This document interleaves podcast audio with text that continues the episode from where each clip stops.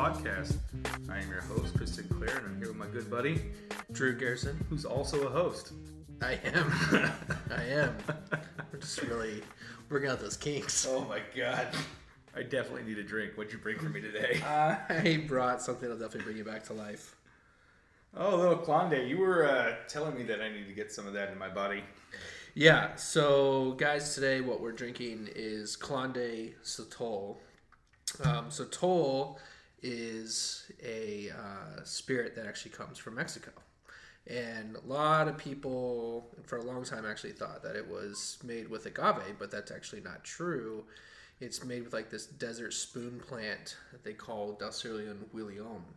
And um, it's similar to agave. It looks like agave. If you didn't know better and you weren't a botanist, you'd say, that's agave. What is a spoon plant?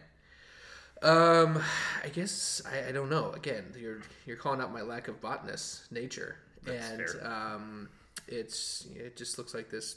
It, the desert plant that has like all these like tiny like needle leaves coming off of it, and uh, Chihuahua is a very interesting place. This is one of the states that you can get it from. You can also get it from Durango, but uh, this one here is from Chihuahua, and uh, you know they go through all kinds of different weather patterns and stuff like that. I mean, I've seen pictures of Sotol covered in snow, and then um, you know a couple months later it's dry as a bone.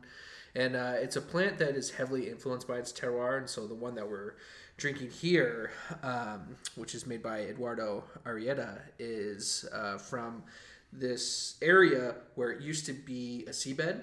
So there's a lot of like salt deposits in the ground and stuff like that. And then they also have found dinosaur bones there. Oh, cool. So I like to joke that you know when you're drinking this, like you're drinking dinosaurs. Um, and the, you know this stuff is like it's it's abundant, but you know they don't really do huge batches of it. So for example, you know we're drinking um, this lot, which was only consisted of 60 bottles total. So um, Six zero. Six zero, yeah, which is pretty pretty insane. Now, in terms of the process, it's pretty close to mezcal. You know, they're cooking underground and um, you know a lot of like kind of old world methods, uh, wild fermentation, and uh, it's it's really kind of kind of fun thing. But for me, Sotol is very very polarizing. Like there is you know a pretty healthy amount that's available in the U.S. and to me, a lot of it is horrible. Why, why would you say that? Because I think that when it comes to Sotol, it's something that needs to be aggressive. It needs to be complex.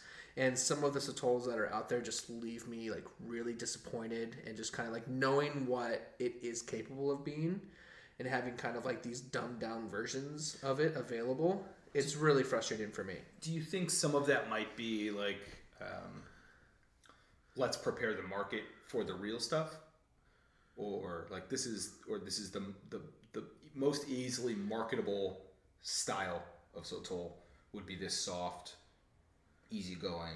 I think there's probably elements of that, but I also think that at this point and the rate that mezcal growth is going, whether it's just mezcal or agave destillados, bacanoras, raicillas, all these different things that are coming out when you start to put out something that is just like softer for like the general audience like you're doing your you're doing a disservice to the spirit as a whole. Uh, I'm definitely one that's going to agree to that statement, but I'm always I'm always curious um, uh, about you know what what the end game is and where, where you start and, and do you start you know uh, in a way that you know is going to struggle or uh, even though it's honest or do you start in a way that you go okay well we're going to you know like let's say a lot of gin drinkers start with Hendrick's. It's softer it's more it's more approachable it's a little bit more floral. And then you know a couple years down the line they're drinking Plymouth you know room temperature neat Yeah. by itself. And, and, I, and I get that, and I think there's, you know, maybe for some people, there's some of those sotols can work as, you know, I always refer to stuff like that as like gateway yeah spirits, exactly. you know, and um, and for the most part, I can really, I can really recognize, you know, that. I, I don't know. I guess for me, I've never looked at it that way with sotol. I think because some of the ones that I've had, like they're just they're just bad spirits. Like I just really don't enjoy drinking them, and so I think I don't even look at it as a as a gateway one because I'm like, I'm like, oh, this doesn't taste good. like, this, it's not even doesn't even have the elements of the thing that I'm going to like. So Um, so there are you know brands out there that I really get behind and I really dig, and I want to drink more of them. And I'm always down to try new sotols because they can be so different and so much fun. Um, this line in particular is really cool because they do so much different stuff. And so they have basically have this labeling line that's all these different colors on the bottles. And so he's like, oh, I'm gonna have the Clonde blue today. I'm gonna have the Clonde yellow or, or whatever. And they're made up of different, you know, sometimes it's an ensemble of Lechuguilla and Sotol and like Rotacanta, which is crazy. So it's like Lechuguilla is, is the Chihuahua word that they use for agave. So you're basically it's like the mezcal up there. Um, so they get really complicated with it, and it's a lot of fun.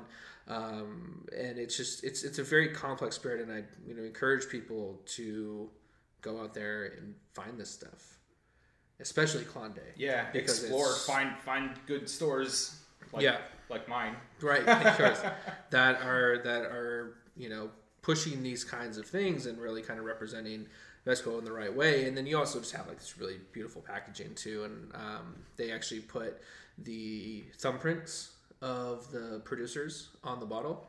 The reason being is because for a very long time those guys couldn't read or write. So their signature was their thumbprint. That's really neat. and so it's kind of a callback to that. Um, and now they so you can see like the Clonde bottle will have a little has like Eduardo's thumbprint right there. That's then of cool. course it has all the information on it too, which is something that you're always looking for when it comes to agave products.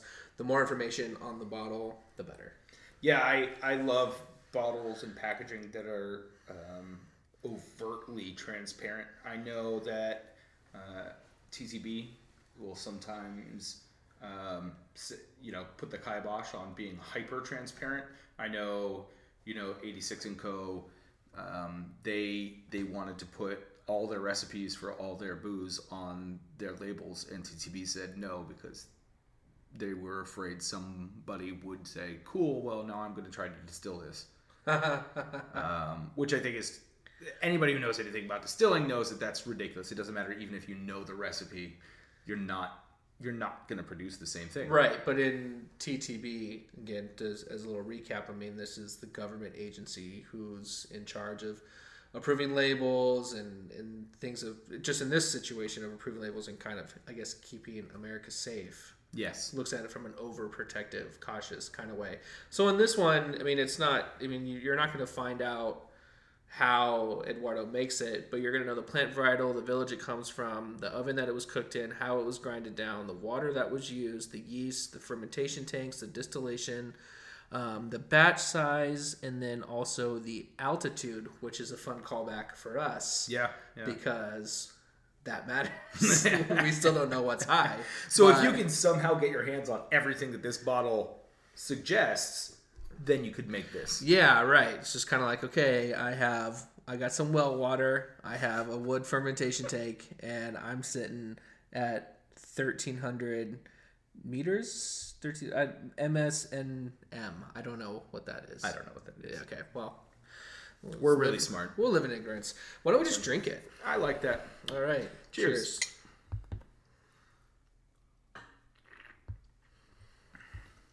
That's lovely. How long does Sotol uh, age for in the ground? Is it similar to agave? Very similar. Yeah. So you're looking at anywhere from, you know, probably seven to 14 years. Yeah, and I think that that's really uh, key. We always bring this up, this key point, which is you know agave spirits age in the ground, um, grain spirits age in a barrel. Right. You know, so Yeah. so while it might not seem like what you should be paying that much for a white spirit, it it really matters. Totally. Yeah. I mean, and obviously, if we're if you're talking about a vodka, then you could have that mentality. But you know, anytime that we're getting into agave and stuff like that's one thing that you have to factor in. I think a lot of people get gun shy when they look at prices of this stuff, right? Well, especially if you don't know. You know, going back to my own argument of what I was asking you, of you know whether or not you thought certain sotols were were uh, gateway drugs, Yeah. essentially, right? To to uh, better uh, uh, better sotols. I think the counter argument to that is you're not finding sotol unless you're already a fan of agave spirits. Yeah, I think that's like one of the things, and somebody who who sells what I think is the best agave portfolio in California, hands down. Um, and there's not to say that other people's are terrible. There's a lot of really good portfolios out there. I just think that we have one of the most well-rounded and um, like solid ones. Like one to the next are just banger. Yeah, you know, agave super products. interesting. Well, it's been uh, my understanding of JVS is that is that specifically agave products have been a focus and a passion for the leadership of the company. Yeah, yeah. When it's going and it's it's doing the research and it's seeking things out that not only do we agree with how it tastes, but we agree about how it gets to us and the people that we're taking care of. And so a lot of our brands are actually owned by the producers and, Right. and things like that. But but bringing it back to what you said is, yeah, once you get to the Sotol part of your journey in in the agave world, I do think that you're just kind of like you'll you'll maybe try those ones, and maybe that's what happened with me. Is that by the time I did get to Sotol, I had gone through this journey of these different agaves from these different places, and then when I got to the taste profile of certain Sotols that came out, I was just like, this sucks comparatively. Well, I, so I will say, um, at least to your point, a little. This is spicy. This is definitely complex. This is um, great acid on it. Uh, I, you know, my mouth is still salivating after that first sip. Um, uh, there are some so some sotols out there that I enjoy that tend to be a little bit creamier uh, than this, but the the distillation's still there. I'm curious, in comparison, in your opinion, solely, what you know, what what makes this superior? I think it's just the aggressive nature of it. I don't want my Sotol to be easy to drink.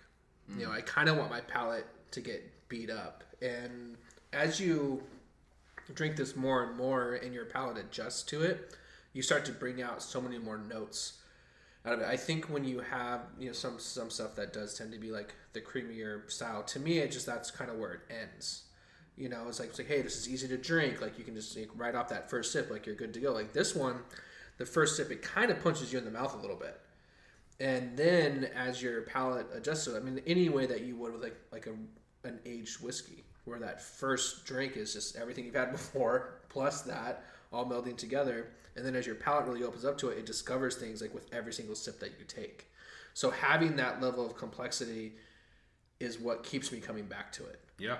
where it's just like I was like, oh no, we're you know this bottle, this bottle is now going to be gone because I want to keep every single time that I try this, it's something different, it's something new, and I don't get that with some other of the ones that are out there. Sure. I mean, we, we're talking about the, um, you know, the, those of us who manipulate flavor, and I'm sure sound kind of works the same way, and I know scent definitely works the same way because flavor is scent, right?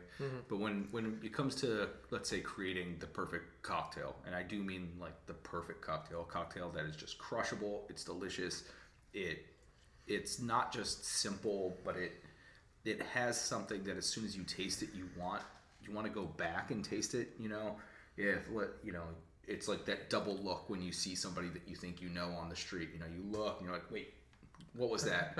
you know, and you have to go back to it.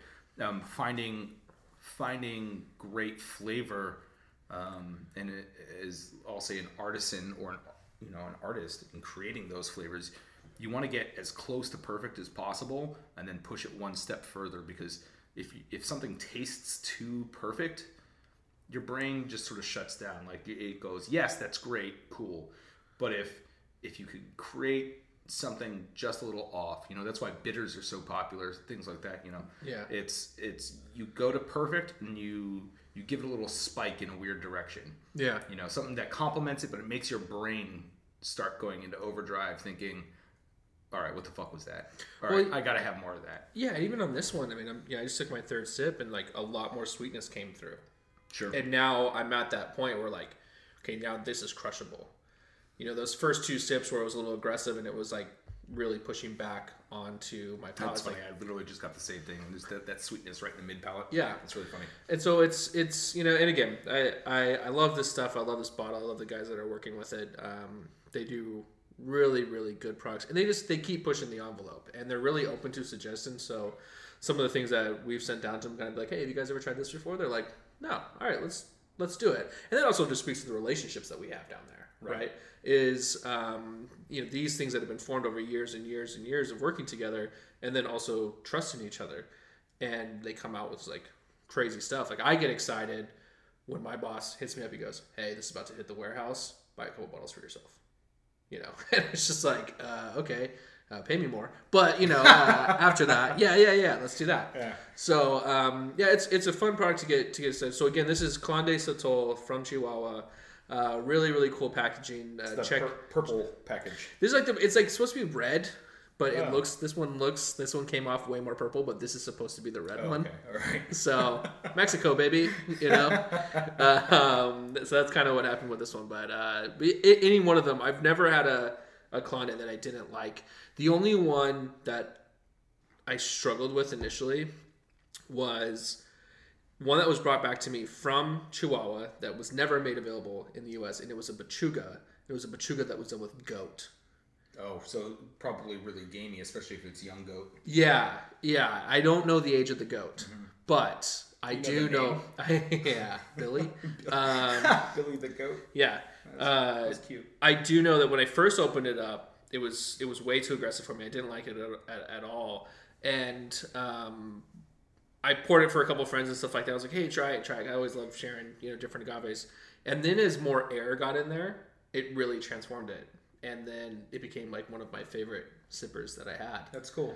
Yeah. So, um, and for the people who don't know, uh, Pechuga during either the second or third distillation, what they'll do is they'll hang a piece of meat over the distillate, and as the vapors rise, they pass through the meat, imparting a certain amount of flavor onto it.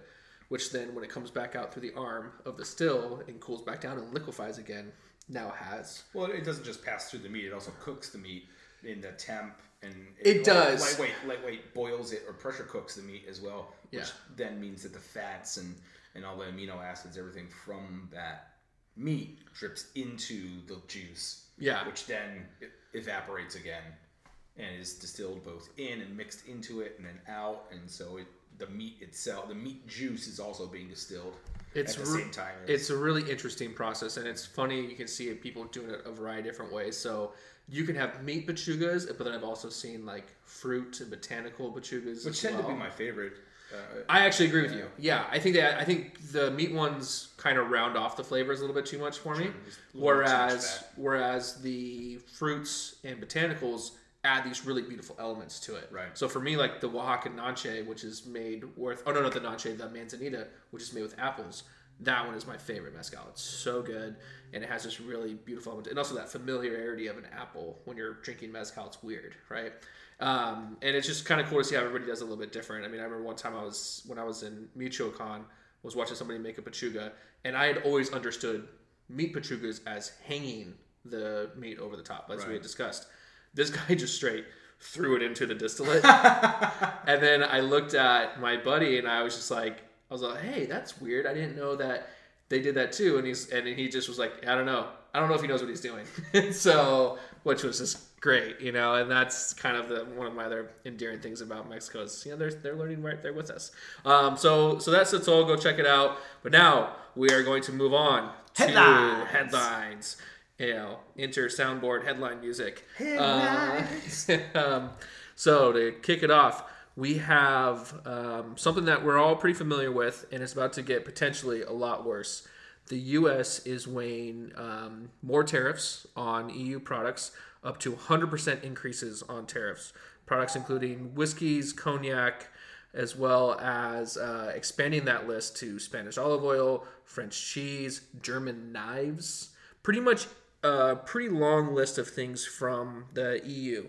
Now, this is all based off of the um, the U.S. trying to improve trade deficits between Airbus and Boeing. They believe that Airbus has a competitive advantage, so they're trying to get more. They're trying to balance the playing field, as the administration would put it. Now, this is something that's also been going on since the early 2000s, so this isn't like a Trump specific thing. No, no, no. This is this, this is definitely a uh, an old lawsuit that that's been going on that only just recently got ruled on. If I may impose my own opinion, we just got lucky enough to have this administration be the ones that decide on how to deal with it. Is it luck or miss bad luck? It's a lot of bad luck. Well, I know. So you know, I guess you could you could say this is uh, because I have seen arguments, you know, supporting it. Was like this is how negotiations go. You have to be fierce and all this stuff. And I think it's really easy to say that when you're not really that affected by it, because on the flip side, I work with a lot of brands that are super affected by this, and we have tons of friends between us who are also super affected by this.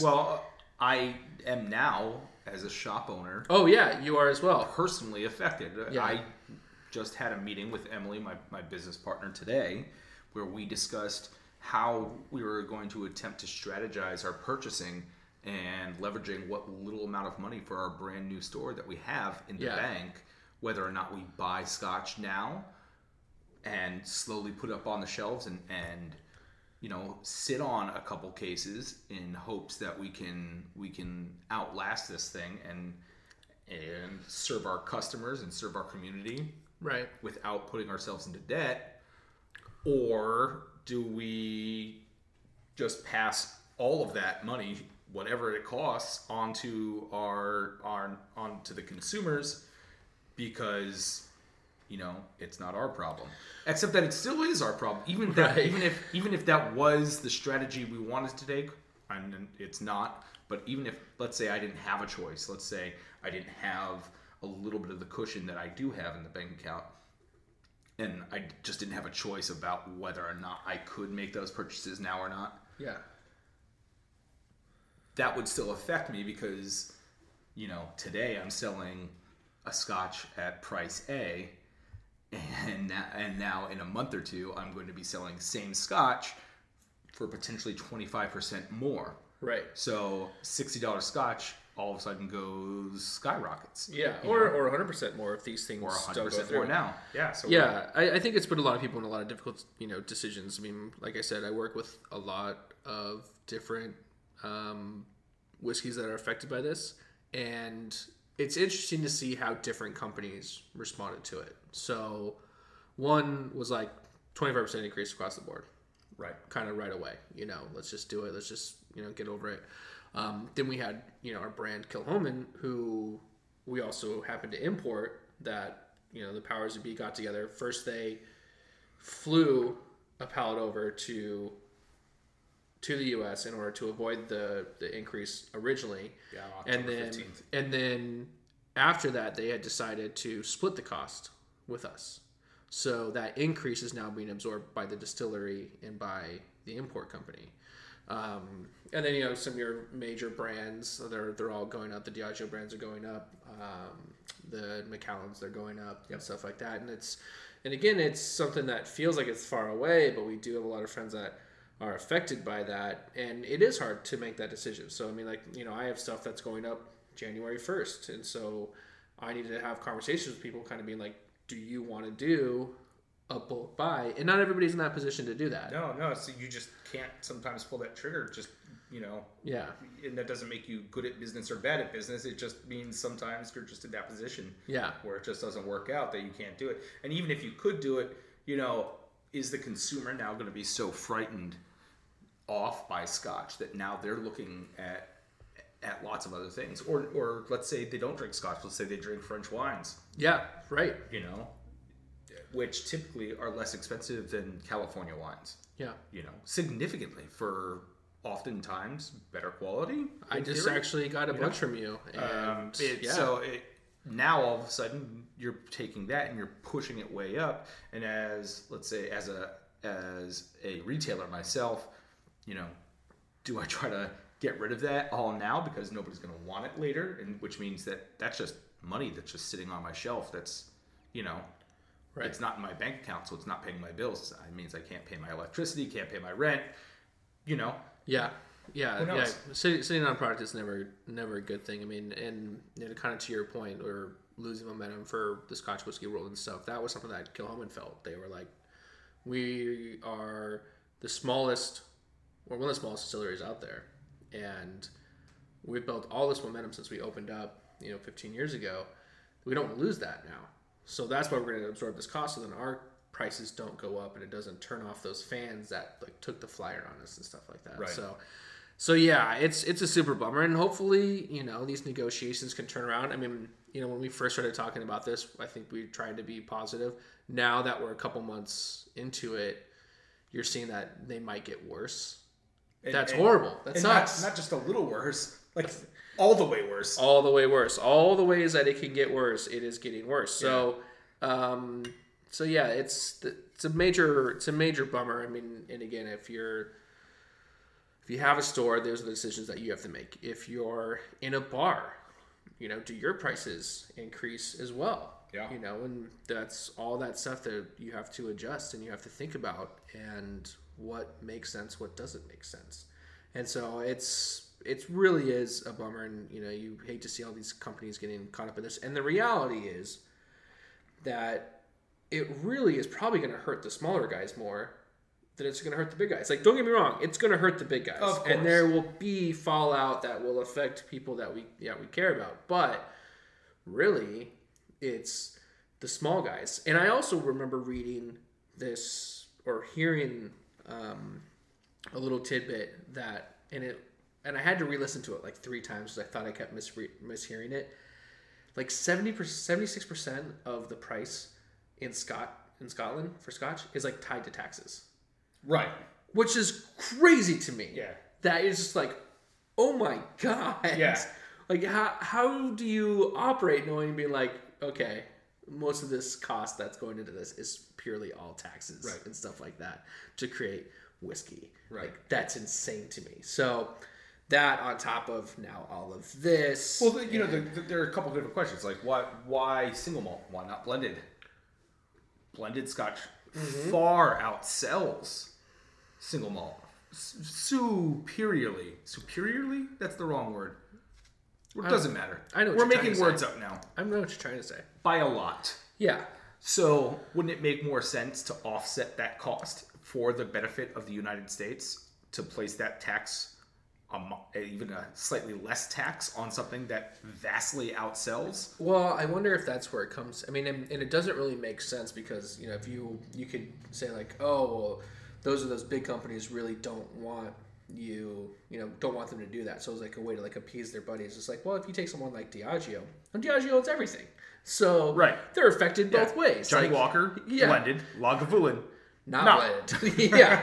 So you're you're affected either way. Um, yeah, I don't I don't understand, and I think that was also, you know, a lot of the criticism of what that original list ended up being was like it just seems so incredibly random Yeah, it's it's it's just dartboard politics. and um, you know now they've they've released the list which you can look up on what they're considering next and like i said spanish olive oil german knives you know more more different types of cheese. Um, looks like there's different pears on here. Fats and oils for milk. Like this this page goes on and on of things that they are now considering to impose this tariff on.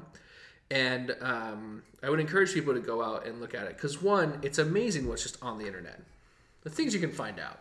It it's blown my mind, but um, you know, looking at this stuff, I mean, there's there's coffee on here, like this is crazy, bunch of olives. Um, You know, I, was- I was sitting up up here where we're recording, and uh, we were talking about this probably two days ago. And uh, one friend of mine made the joke that uh, that his company was thinking about just taking a teaspoon of sherry and throwing it into uh, into barrels of single malt and just labeling it as vatted malt, so there has been just calling it the tax dodger. yeah there's been a lot of a lot of things so i i, I think that is something to, to it's important to touch on teaspooning Right. can you tell our listeners what teaspooning is No, you you do it. Oh, okay. Well, here's my understanding of, of what it is. So when you when you're teaspooning stuff, it is literally like kind of what you just talked about, where you take a little bit of something different and then put it into that barrel, so that it becomes no longer will it be a um, a single malt. It'll now be this like Because This- by, by law, it's not just one. It's not from one distillery. that's right. So having something from a different distillery, That's right. go in there and do that. I mean, and again, you gotta you gotta think that if you're dealing with thousands of gallons of product, doing that is is it really gonna take an effect? No, not in the way it tastes, but certainly in the way that you label it. I, I'm hoping that someone does this and enough people are in on the joke that they become a roaring success. That they go out and like buy it just because. Yeah, I mean, you would- you just would- see it, and you yeah, enough people will find out about this that they think it's funny. Yeah. Well, um, there was that story that we had touched on. There was like the um, the biggest box of wine Right. ever sent over that they sent it over in like a big bag right, Right. before and they were going to call it like the tariff free wine. You know, um, I, I think people would get in on that kind of joke, and I think with with teaspooning, it's a great way to circumvent this rule, and then doing something like that. Like I mean, you call know, us call a scotch the teaspoon. yeah, I, I mean, why not? It's, you know, and if anybody could do it, I'm looking at you, Diageo. You just released a freaking Ron Swanson whiskey. You dedicated an entire is- line to Game of Thrones. Like, which is on. also marketing. Uh, I mean, it, it's it's retailing at a higher cost than a Scotch whiskey that's five years older. yeah, I just because just because it's the Ron Swanson. yeah, I had an account of mine that I saw it, and I was like, because I don't get me wrong, I'm a huge Parks and Rec fan. I love. I'm currently again halfway through season three. Yeah, it's an So- it's an amazing show, and I love Ron Swanson, um, and I love Nick Offerman. You know, so it was something that I immediately was like, oh, and I also love Lagavulin. I was like, all these things coming together, like, and it's violating a lot of my personal rules that I have, where I don't buy celebrity endorsed stuff, but this is like character, so that's like my little. There's my teaspoon, right? What about would so? Would you drink a Ron Burgundy Scotch? Yeah, because again, it's a it's a, character. It's a It's character. not a, it's yeah, not a that's my that's my teaspoon. That's fair. That's, my fair. teaspoon. I got you. So I got really excited about it, and I was in in an account way before you had opened up now, and I was just like, I was like, oh, you have it? He goes, yeah, I'll, I'll give it to you at cost. And I was like, dude, thank you. Let's let's do that. He told me the cost. I was like, oh, never mind, pass. Yeah, Because I was like, if I'm going to spend that, I was like, that's more than the sixteen. because I almost is- bought it. Yeah. and I said, "Oh, cool. Give me one of the eleven year. Yeah, sure. Give Yeah. me one of those. Yeah. Oh, wait, never mind. Yeah. Like, what? I, I mean, it, I want to say it's like thirty dollars more, Yeah, which is crazy. yeah. How is that a thing? It's it just is. I mean, the Lagavulin 16, arguably one of the best whiskeys consistently year from year. It's my desert island Scotch. There you go. I mean, that's it's it amazing. Yeah. Okay, all right, we're we're All right. we're we're spinning Back to the headlines. um, okay, so this is a cool little project, and I'm, I'm curious to get your thoughts on it. Um, there is a new council of whiskey masters, and basically what they are doing is they are offering courses to get uh, to become like a certified Scotch professional, a certified bourbon professional, and uh, there's different levels that you can go through. And then eventually, once you complete all these different certifications and you pass all these tests, and it's it's controlled by the Court of Master Somms, which sounds like a Game of Thrones episode, which I love. Um, it's it's something that you can obtain now. For most people out there, like we're all familiar with the term sommelier, right? Right. Where we, we know what those are. Even people outside of the industry know what they are. Um, I know for my, my personal life, like my wife has watched those Somm movies and she, they just blow her mind. She's like, why would anybody do this? You know? And I'm like, I was like, I would do it. But um, yeah, it's like, so that's something that we're familiar with. There's the, Yeah. um, there's Caitlin, this, I don't need your judgments, okay? I uh, I choose to spend my life the way I'm spending my life, and Yeah. I'm fine with that. Yeah, I, I, I think there's certainly a level of admiration for it because obviously you dedicate an insane amount to it. But it, and I always crack up when I when I hear people become somms as well. So I mean, I get it to a certain degree. But you know, with stuff like this, stuff like the CSS and things, is you know, you you put all this time in, you end up spending a pretty significant amount of money A ton of money. As well. I mean, it's a ton of money. Really um, to do these things. I mean, not just not just the the cost of the exam itself. Yeah. But the I mean, the way you get that good is by drinking that wine.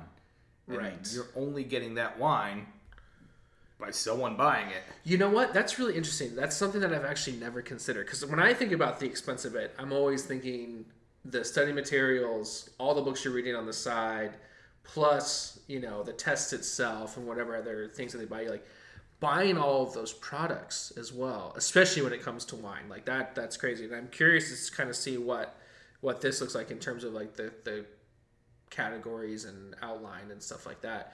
But I guess what I'm what I really want to get to, like when you see stuff like this, and you see something that's like a new program, the Certified Scotch Professional, Certified Bourbon Professional, or the CSS or any of these things, do you think they carry weight? In certain circles, yeah, absolutely. And do you think that investment is going to pay off for you, or is that too hard to is that too hard to say? It's it's hard to tell. You know, I um, the United States Bartenders Guild offers a similar exam that I've taken two of, and I you know I'm proud of that, and I, so I hold the title of advanced bartender. There's um, there's others like CSS, you know, uh, spirit professionals, um, like you mentioned, and, and I they don't have the same I think prestige that wine does Right. um, for several reasons. Wine, for lack of a better term, has held a certain credence in in society and history a lot more than spirits has. Spirits is typically poo-pooed. You know, if you if you're reading through history, there's there's not like an artisanal movement until recently. So looking at you know bourbon, looking at Scotch, you know, and and the people who appreciate that and the, and and the glorification of the artisanry that goes into that is only a, it's a fairly contemporary thing to to have that appreciation for it. Um, you know, in the past, you, you know, you think of you know you think of rum runners and you think of you know how NASCAR got started by guys running away from the cops, stuff like that, right? So it, it's a different it's a different culture. I think eventually it will and now i think is the right time to start something like this that way you can maintain that momentum of appreciation for something that deserves it Yeah, and I think you know to that point is we are trying to make this thing better, and I and I do have someone that did the a friend of mine that did the CSS, and I know one of their takeaways was because I asked him I was like, was it worth it? This is a bar owner who's predominantly serving whiskey, and his feedback was, yeah, I know so much more about stuff that I didn't know, and we've talked about it. Like I want to know more about about brandy.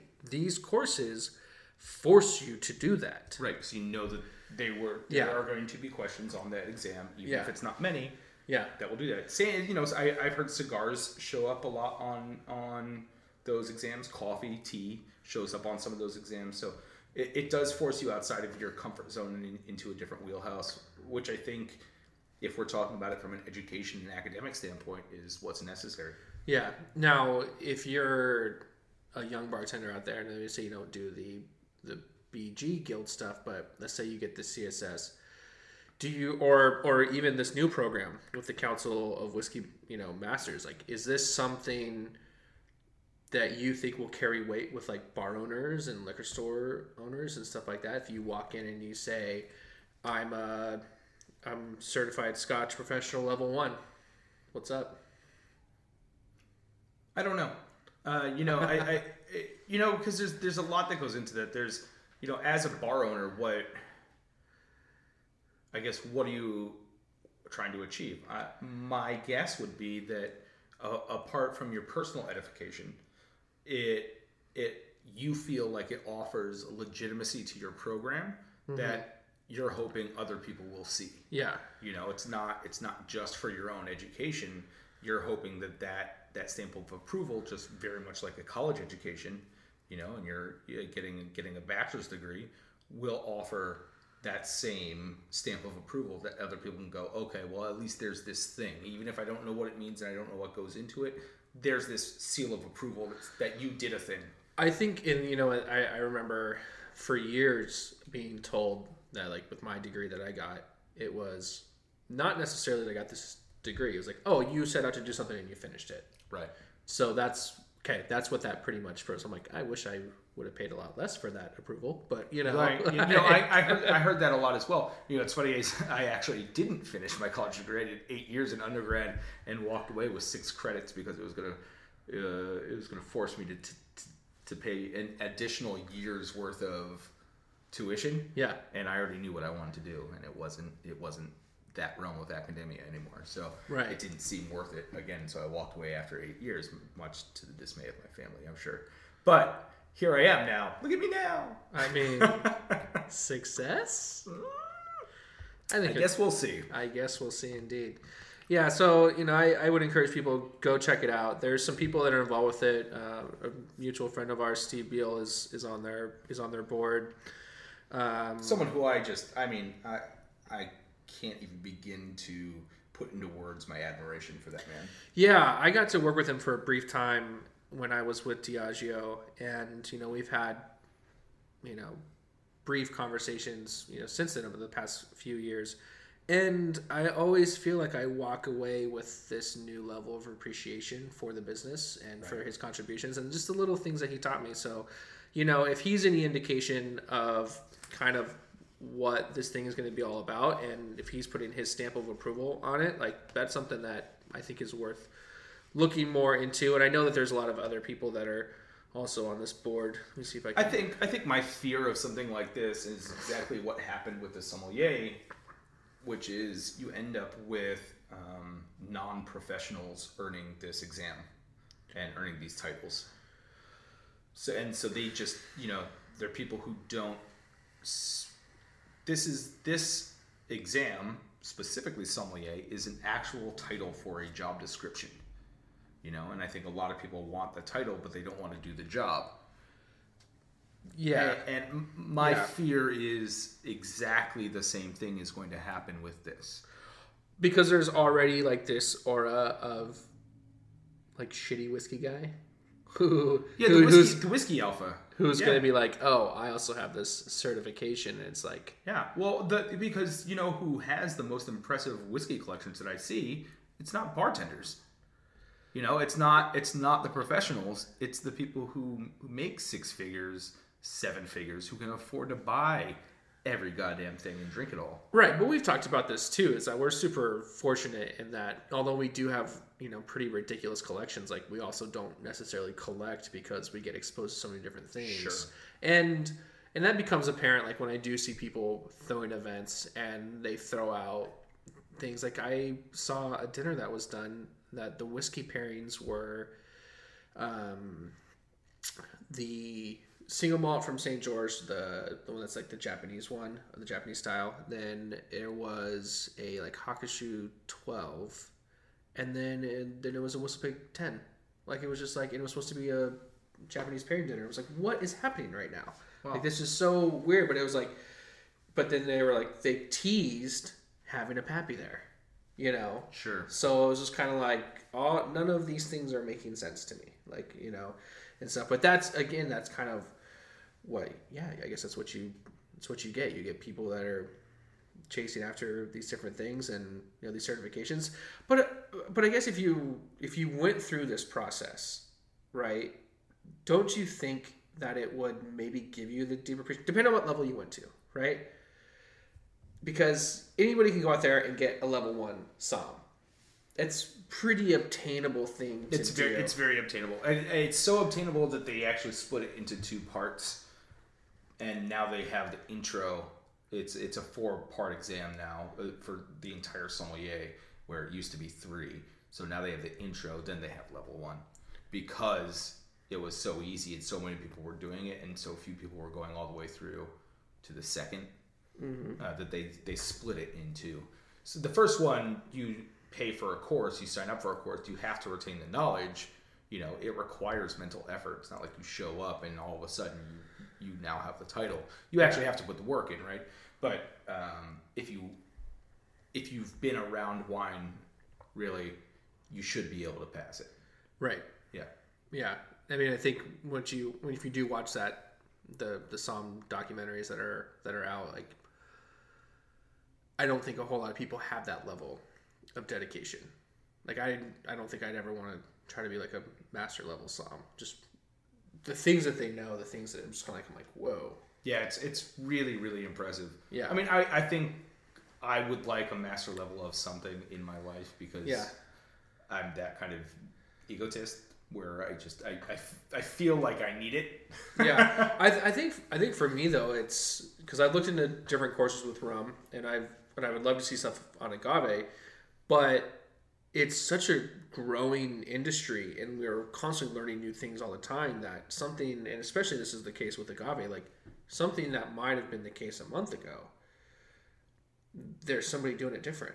Sure, You know? but that's half the fun, right? I mean, I mean, even if you are a master, I mean, you watch, you know, the Somm movie.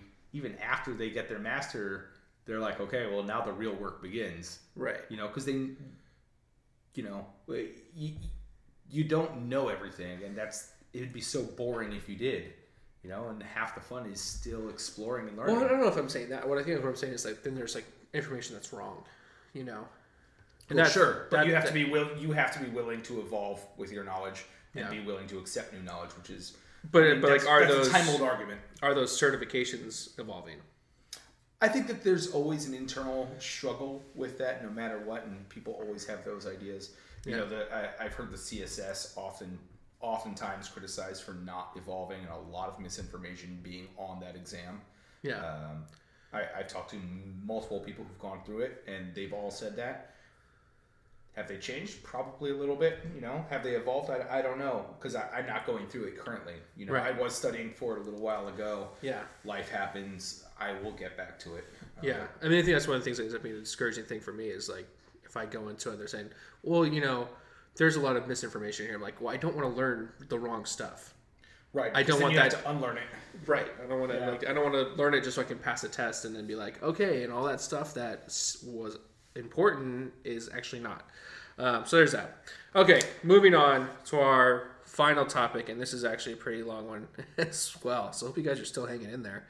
Um, we're going to talk about gin and just its robust growth. I was so impressed with this story, uh, and, and and every time I thought I was impressed, I would reach a new level and and a new part of the story and get re-impressed. so here are the highlights of what impresses Chris. Um, so it has grown in the super premium uh, category in the U.S. by four percent, being led by Tanqueray, Bombay, Sapphire, and Hendrick's, uh, uh, occupying thirty-three percent of all the U.S. sales. This follows a trend that last year, when the International Wine and Spirits record showed gin grew 8%, stronger than any other spirit. Pink gin uh, has been labeled as the key growth driver. We'll get to that.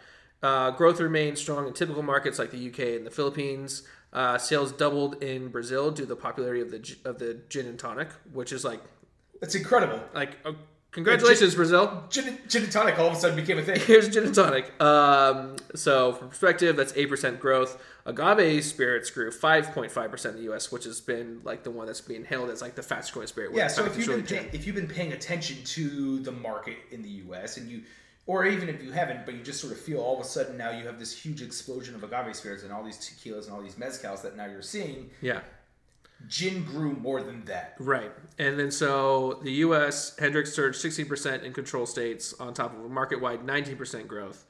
Um, half, so brand manager Paige Parnas remarks, half of our business remains in the on trade, so that's the bars and, and whatnot, which telegraphs their marketing strategy to continue to focus on bar professionals and the outreach. And I think that's always going to be the case. That you got to get the bars on your side. Uh, Tanqueray, which you know considered an industry leader, saw a 23% growth in 2019, um, which is to couple that with the growth of Diageo's agave portfolio. Don Julio saw a 37% increase. So again, the two spirits are seeing massive, massive growth right now. Other brands saw significant growth, such as Boodles, Aviation, Martin Miller, Plymouth, Citadelle, Blue Coat, Prairie Organic, and Drumshanbo. Um, Brandy Rand of the IWSR for America draws a parallel to the plant consumption. She, she calls it the plant theory. So to grow on that, plant theory is basically this big move towards vegetarians, vegans, and stuff like that. People are also applying that to gin because it's such a botanical focused spirit that you can kind of be like, oh, I'm drinking berries and stuff like that. So there's that. And then to wrap this all up in a nice little bow, and again, we'll kind of we'll touch back on things. The UK pink gin sales were up 751% in 2018. 751%. Yes. I mean, obviously they weren't doing Bacardi sales and then all of a sudden took over the world, right? But it still means that they existed and existed to a point where all of a sudden people started to realize that this was dope Yeah. and the UK just went nuts for it. So I've always found pink gin confusing because when I would always look it up, I would find the The cocktail. the cocktail. sure. And I was is a like- delicious cocktail. When I was like, I don't understand how this is growing so fast. However, I'm not looking at the right thing. Correct. Pink gin is, uh, for lack of a better term, an infused gin, which is confusing because all gins are infusions, right?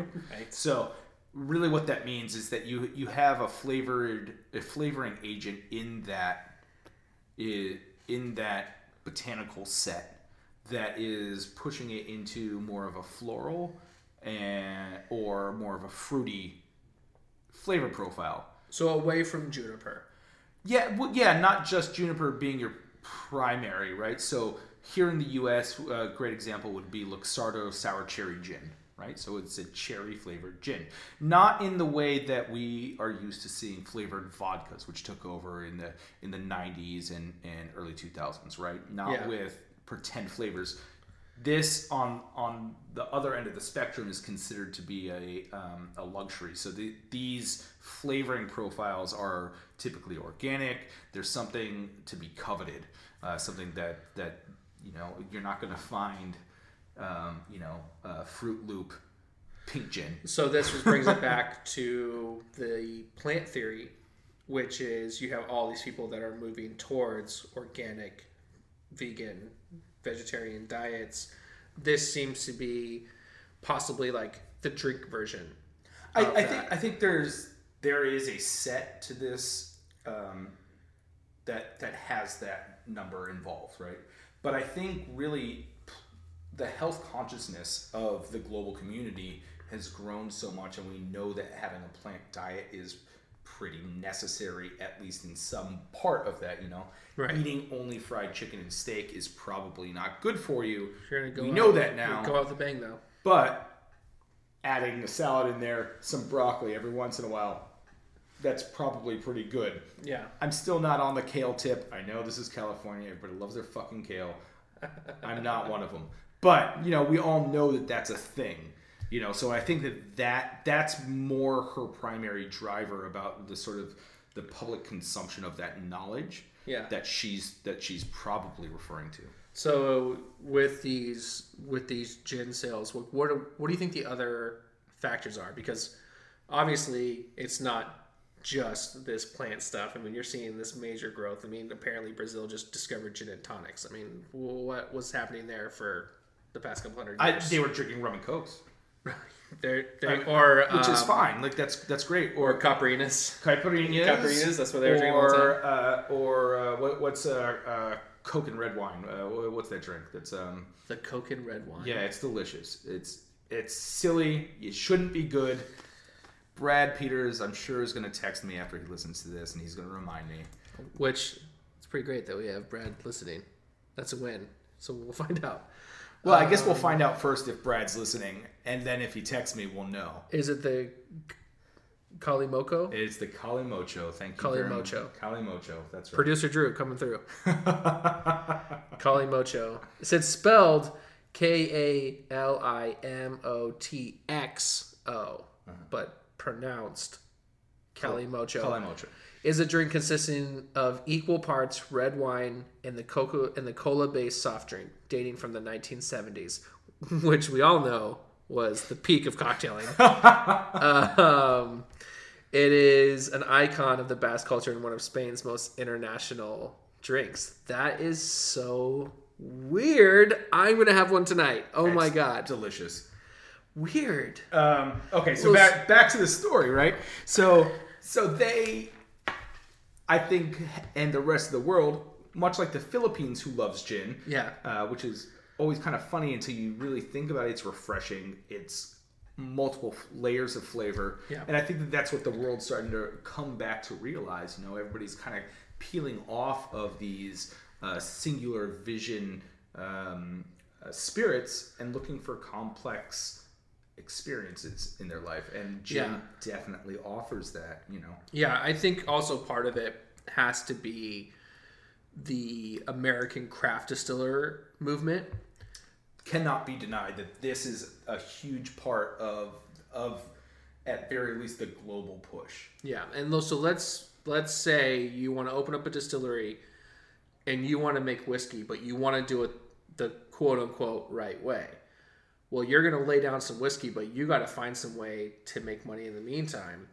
So, what can you do? Well, I can take a neutral grain spirit. I can distill it and then infuse some botanicals with it, and I got a gin. Now I can put a gin out on the market, and so the market has been flooded with the quote unquote craft gins. Yeah, All- which is funny over. because craft gin then becomes a necessity to craft whiskey, Yeah, right? Like the two, the two are not inseparable. They are, they are the same conversation. Then, Right. Right. So with that being the case, you know, you have all these different people that are trying stuff that might have might not have tried gin before, but let's say you play up the whole like, oh, it's local. Like, oh cool, well I'll try it because it's local. And then maybe you're converting people that way because I think gin is one of those ones that people have in their mind. It's like, oh, that's the one that tastes like pine needles, right? You Right. know, then you're like, well, yeah, it Sure. does, but you know, it doesn't always. I think a you know a great example of that is is one that we have locally, which is the Darjeeling gin, and which someone actually came into my store today and asked for, and I regret, you know, not taking your advice and buying it. Not to say that I'm not ultimately going to buy it, and I think Yeah. I already have placed an order for yeah, it. you'll have but it, you'll have it Thursday. but it's so lady who I don't know, Yeah. but who is very pleasant. If you come back in on Thursday, you'll have it. Yeah. So, you know, Ed's mindset towards it was like he wanted to make a whiskey, but he wanted to do a gin first. And he was not a, a, a huge fan of gin, um, and mostly because of those juniper notes. So he went out and created this different, you know, nine botanical based gin where the primary botanical is Darjeeling tea leaves. And it ends up being this very pleasant uh, product that is very approachable for a lot of people. And, and again, another shout out to my wife. It's her favorite gin now. Yeah, you know, it's it's really again back to what I my my past argument. It's a really unique experience, Totally. you know, and that's the fun part about gins is when they're done right. Yeah. when they're done right. Yeah. You know, and there's there's a lot of ways it can be done wrong. There's uh, also a lot of flavor profiles all over the place, so so it can meet Right. a lot of different preferences. Well, a gin that you referenced earlier that kind of has ushered in a lot of gin drinkers as well has been Hendrick's with the cucumber taste. yeah, know? cu- cucumber and roses. it's been it's been a major vehicle for people to come into the gin market and try these different things and then of course you know uh, to me I, I always use the gin and tonic as kind of like one of my like barometers for for any like random bar I go into where it's like you can play it safe like I'll just, just give me a gin and tonic you know like that's always going to be my go-to if I don't if I don't feel comfortable at that What, I, bar what I'm curious is, um, how often do you go into a bar and they offer you a choice of tonics? Oh man, not very. Yeah, and not- it's really not very. unfortunate because even just within my own portfolio, we have this really awesome selection of different types of tonic. And and you don't see that too many places and it's and it's a bummer because it's something that you can really create these really unique like again coming back to experiences like having a gin and tonic kind of build your own gin and tonic where you have these multiple choices and stuff like that and um, you know i think that's i think that's super fun and it's something that's often overlooked I mean, the gin and tonic is huge as a cocktail in Spain. It's so big Yeah. that they have bars dedicated to gin and tonics. Every bar you go to, even if it's a beer bar, has their own gin and tonic. Well, it's also it, but they're like, I mean, they're serving it to you in big, like Bordeaux red wine glasses well, as so- well. sometimes and yeah. because like because so much a part of it is It's like crushed juniper in it. They've got sage. It's like hanging out of it. It's Yeah. it's a it's its own drink, right? right, yeah, Um, and everybody has their own way of doing it, which is my I, I would be surprised if Brazil wasn't following suit in that in that same fashion. well, there's maybe some sort of local items that are being incorporated into this gin and tonic, Yeah. like this local flavor that kind of goes with it and, and stuff. Um, What was really sort of what drew me to this story was that I have a couple friends who make gin, you know, and they have trouble selling it, and I think it's delicious gin. Yeah. I think part of it a is selling things is just hard. I can attest to that. yes, as can I. um, I think also, you know, oh, I my feeling was that you know the gin craze of the last seven years was kind of dying down. Obviously, I'm wrong. These numbers, you know, but that's just my perception in in my own bubble that I live in, you know, um, and seeing seeing what it was, seeing what I was experiencing years ago, and and clearly just having blinders on and, and just relying on my own experience. What I find really fascinating is that it seems that the rest of the country and the world is loving gin, and they're they're not just loving gin, they're continuing to love it, and they're continuing to discover it in new ways that that obviously like the numbers show that it's just exploding. So is it a situation where maybe that gin isn't that good? I don't think so. I think I think we live in California, and we tend to um, we tend to be at the forefront of a lot of um, movement. So you think they're just behind? Not necessarily, because uh, you know uh, we'll use the tidal wave sort of analogy. You know, you get the first wave that that comes along, the rest of the wave has to catch up. But what's happening to that water first? That on the underside, it's getting drawn back into the main wave. So I don't. It's n- not that they're behind; it's that they're catching up. But I obviously we can see with 751% growth of pink gins. Mo- my guess is most Californians have no clue what pink gin is Yeah, right? like I and said, so yeah, with 751% growth, that's clearly just overtaking what that what our experience is. yeah, yeah. Well, um, that's all I have for you today. All right, man. I think that was really great. Uh, if you guys again have any questions, uh, we'd love we'd love to hear from you. And I'm sure that uh, Brad will be hitting me up and telling me that he's really upset at me for forgetting the name of a Kalimotxo.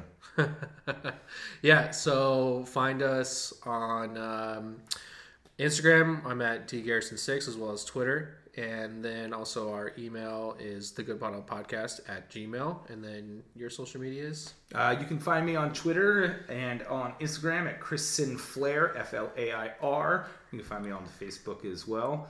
Um, or you can just uh, you find me at the Good Bottle Shop any any day right now. I pretty much live here all day, every day, um, right here in Sacramento. So if you want to have come in, have a conversation, it'd be great. I'd love to talk to you. All right. Cheers, buddy. Cheers, man. The Good Bottle podcast was recorded at the Good Bottle Shop in Sacramento, California. Music is by Leon Moore and Chase Moore. Follow us on Facebook and Instagram at The Good Bottle Podcast.